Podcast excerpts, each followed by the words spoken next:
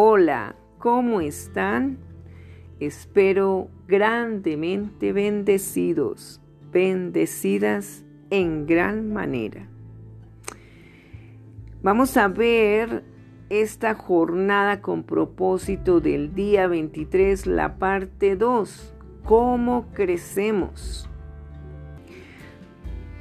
Rick Warren, Dios lo usó con un propósito grandísimo para que nosotros pudiéramos llegar al conocimiento de que Dios tenía propósitos para nuestras vidas, que no eran los nuestros los principales, sino los que Dios tiene para nosotros. Para pensar como Jesús consiste en que empieces a meditar con madurez, enfocándote en otros, no en ti mismo o no en ti misma. Pablo concluyó que pensar en los demás era señal de madurez. Escuchemos lo que dice Pablo en el libro Primera de Corintios capítulo 13 versículo 11 al 13.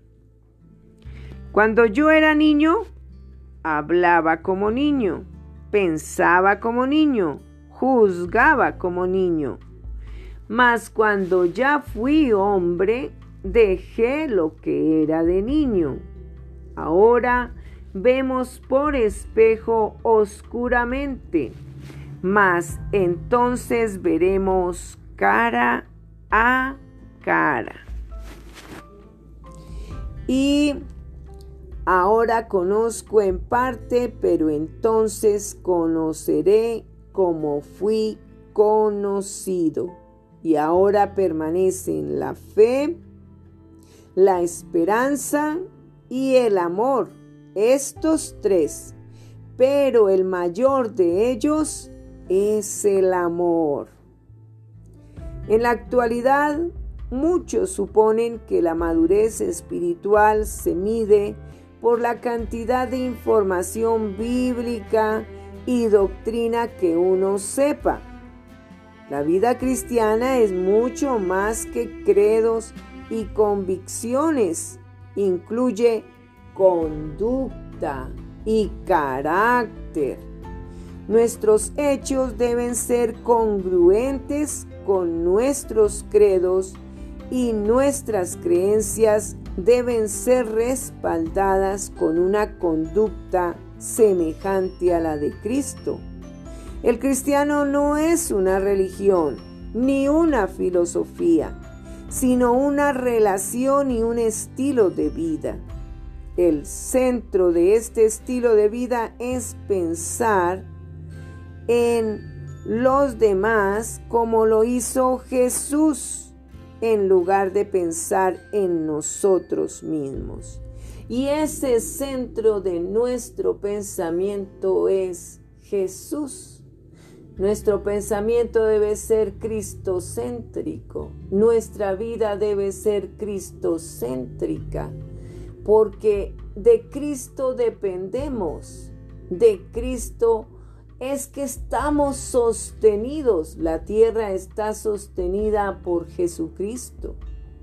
Si Jesucristo no sostuviera la tierra, estaría caída o vagando por las constelaciones.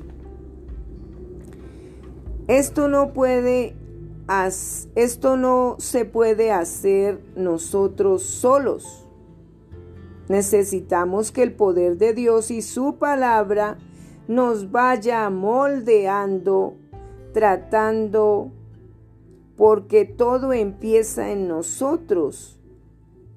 Al ser depurados, limpiados con la sangre poderosa del Señor Jesús. Entonces vemos que nosotros al conocer la palabra de Dios tenemos que dejar que el Espíritu Santo nos transforme, así como la oruga se convierte en la mariposa.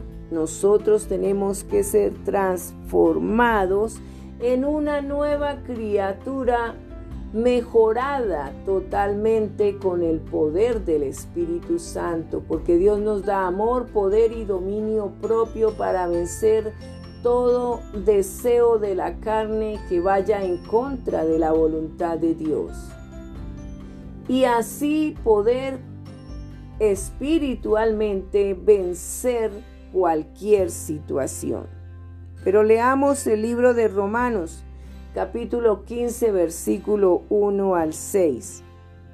Así que los que somos fuertes debemos soportar las flaquezas de los débiles y no agradarnos a nosotros mismos. Porque es que nosotros buscamos siempre es nuestro propio placer, pero no pensamos en el placer del otro, en agradar a las otras personas que estén bien. Todos queremos en ese egoísmo estar bien, sin importar si los demás están bien, si los demás tienen comida o no tienen comida, si los demás tienen abrigo o no tienen abrigo. Lo importante es que uno sí tenga abrigo, que uno sí tenga comida, que uno sí tenga las cosas, pero ¿y los demás? Los demás, ¿qué de ellos? ¿Qué estamos haciendo? La mayoría yo creo que nada. Y la fe sin obras pues es muerta. Y nosotros nos hemos quedado solo en oración. En oración y oración y pues eso es válido pero hay que ponernos en acción, en mirar qué damos, qué hacemos, cómo hacemos, para que las personas, los demás, obtengan los beneficios que nosotros tenemos. Cada uno de nosotros agrade a su prójimo en lo que es bueno para edificación, dice el apóstol Pablo porque ni aun Cristo se agradó a sí mismo, antes bien, como está escrito, los vituperios de los que te vituperaban cayeron sobre mí. Porque las cosas que se escribieron antes para nuestra enseñanza se escribieron, a fin de que por la paciencia y la consolación de las escrituras tengamos esperanza. Y esa esperanza es el Señor Jesucristo, su venida a la tierra. Pero el Dios de la paciencia y de la consolación os dé entre vosotros que un mismo sentir, según Cristo Jesús, porque para que unánimes a una voz glorifiquéis al Dios y Padre de nuestro Señor Jesucristo. Una de las formas de glorificar al Señor Jesucristo o al Padre Todopoderoso, Jehová de los ejércitos, es predicando su palabra, porque así glorificamos su nombre, lo honramos. Si no predicamos y compartimos la palabra de Dios, pues no lo honramos. Estamos simplemente tomándola nosotros, pero tenemos con ese mismo sentir predicar la palabra de Dios en toda oportunidad.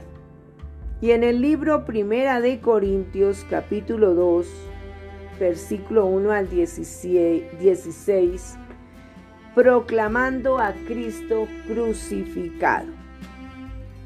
Así que hermanos, cuando fui a vosotros, dice el apóstol Pablo, para anunciaros el testimonio de Dios, no fui con excelencia de palabras o de sabiduría, pues me propuse no saber entre vosotros cosa alguna, sino a Jesucristo y a este crucificado.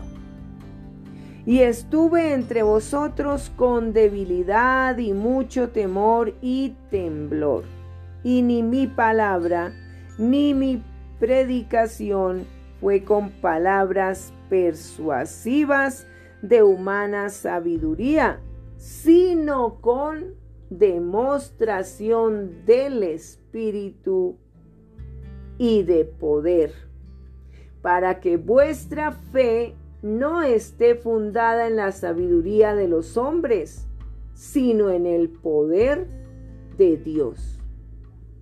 Y en los versículos siguientes se habla acerca de la revelación por el Espíritu de Dios. Sin embargo, hablamos sabiduría entre todos los que han alcanzado madurez y sabiduría, no de este siglo, sino de los príncipes de este siglo que perecen. Ah, no, perdón, no de este siglo ni de los príncipes de este siglo que perecen.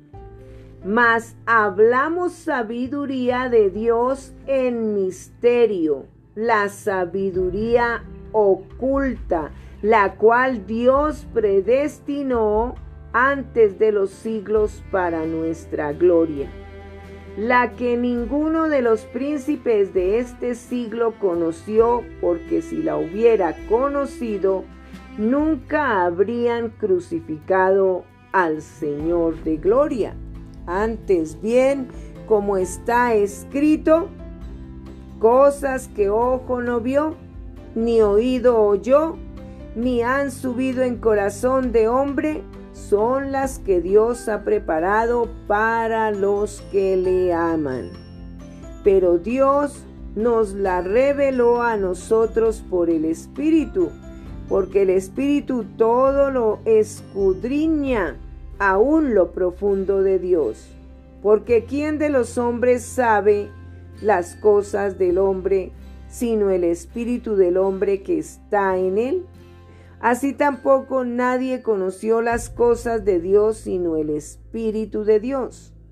Y nosotros no hemos recibido al Espíritu del mundo, sino el Espíritu que proviene de Dios, para que sepamos lo que Dios nos ha concedido, lo cual también hablamos no con palabras enseñadas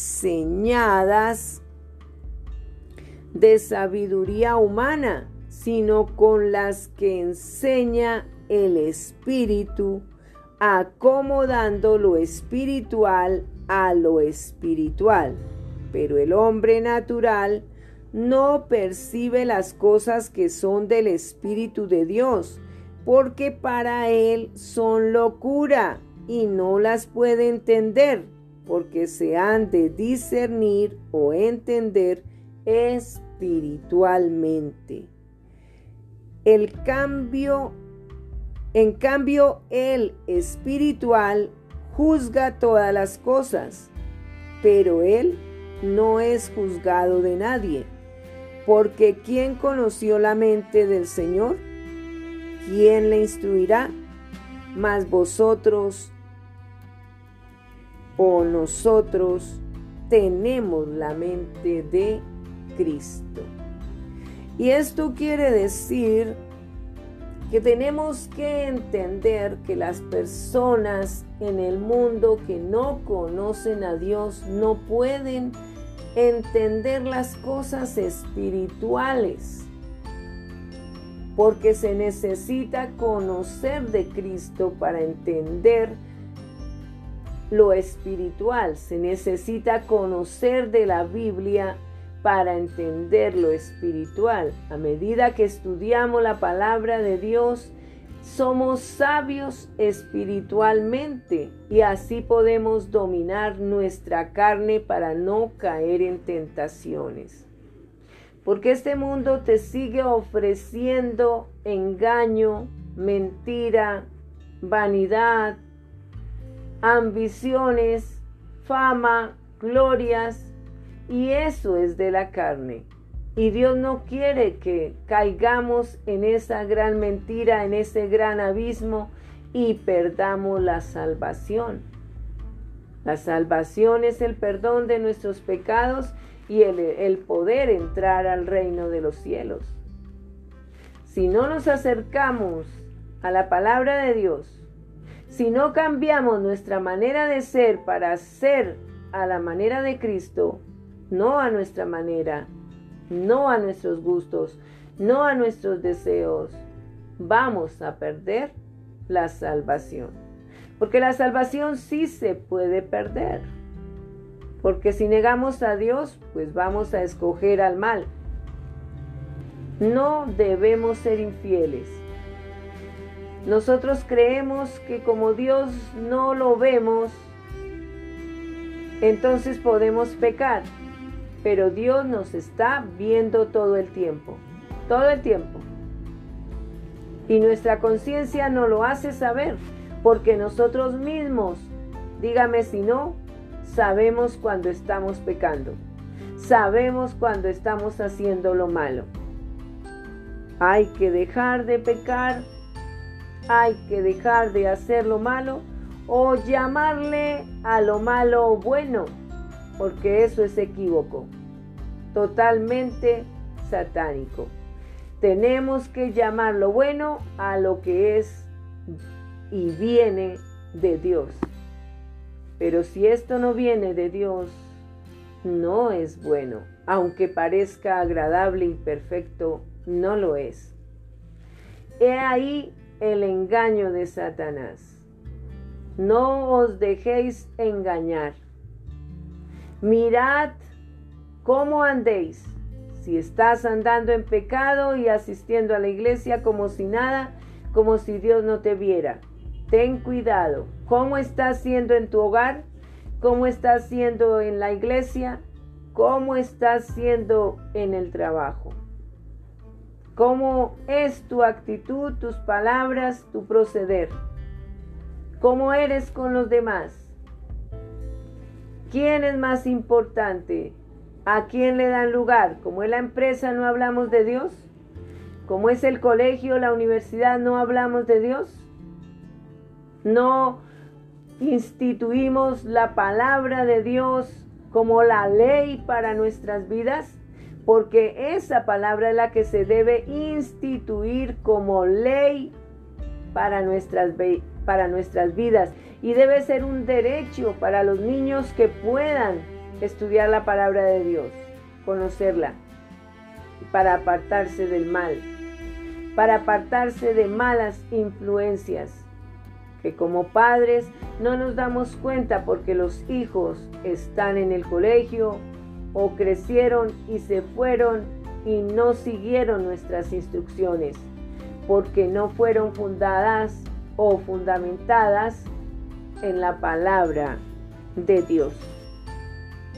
Te invito a que busques que en cada lugar, que en el colegio, que donde quiera que estén tus hijos, en tu hogar se implante la palabra de Dios, la Biblia sea estudiada la Biblia, Dios dará el discernimiento y la sabiduría para entender porque hay pasajes delicados, hay pasajes inmorales, pero ahí hay la enseñanza de Dios.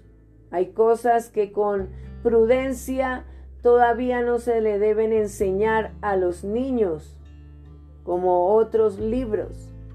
Hay que tener cuidado de no estar viendo la televisión, cualquier programa. Tenemos que escoger qué se ve y qué se desecha.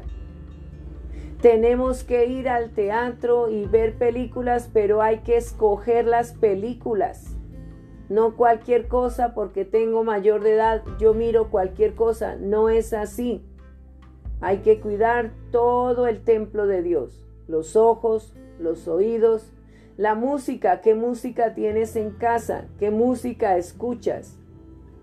Porque Dios no quiere que estemos escuchando cualquier música que dañe tu mente, tu corazón y te haga caer en tentación. Hay que depurar nuestra vida. ¿Qué leemos? ¿Qué estás leyendo? ¿Qué libros lees? Hay que tener cuidado también con eso cómo somos, qué estamos viendo, qué estamos oyendo. Hay que tener cuidado con eso, así como cuando tú tienes también cuidado si es que lo tienes con la comida, porque hay comida que te puede dañar la salud. Si estás exagerando, si estás eh, llenando tu cuerpo de grasa u otras cosas que traen enfermedades. Entonces hay que tener cuidado así también con los ojos como con los oídos y todo el resto del cuerpo. De ahí que muchos en el mundo no quieran acercarse a Dios porque dicen es que me prohíben todo. No, es que Dios quiere lo mejor para ti. Y si no, si le damos la espalda a Dios, pues nunca vamos a recibir las grandes bendiciones que Dios tenía para uno. Es mejor hacerle caso a Dios, hacer su voluntad y recibir todo el grande galardón y las grandes bendiciones que Dios tiene para tu vida siempre. Te bendigo, te abrazo y te deseo cada día la presencia de Dios en tu vida con la palabra de Dios.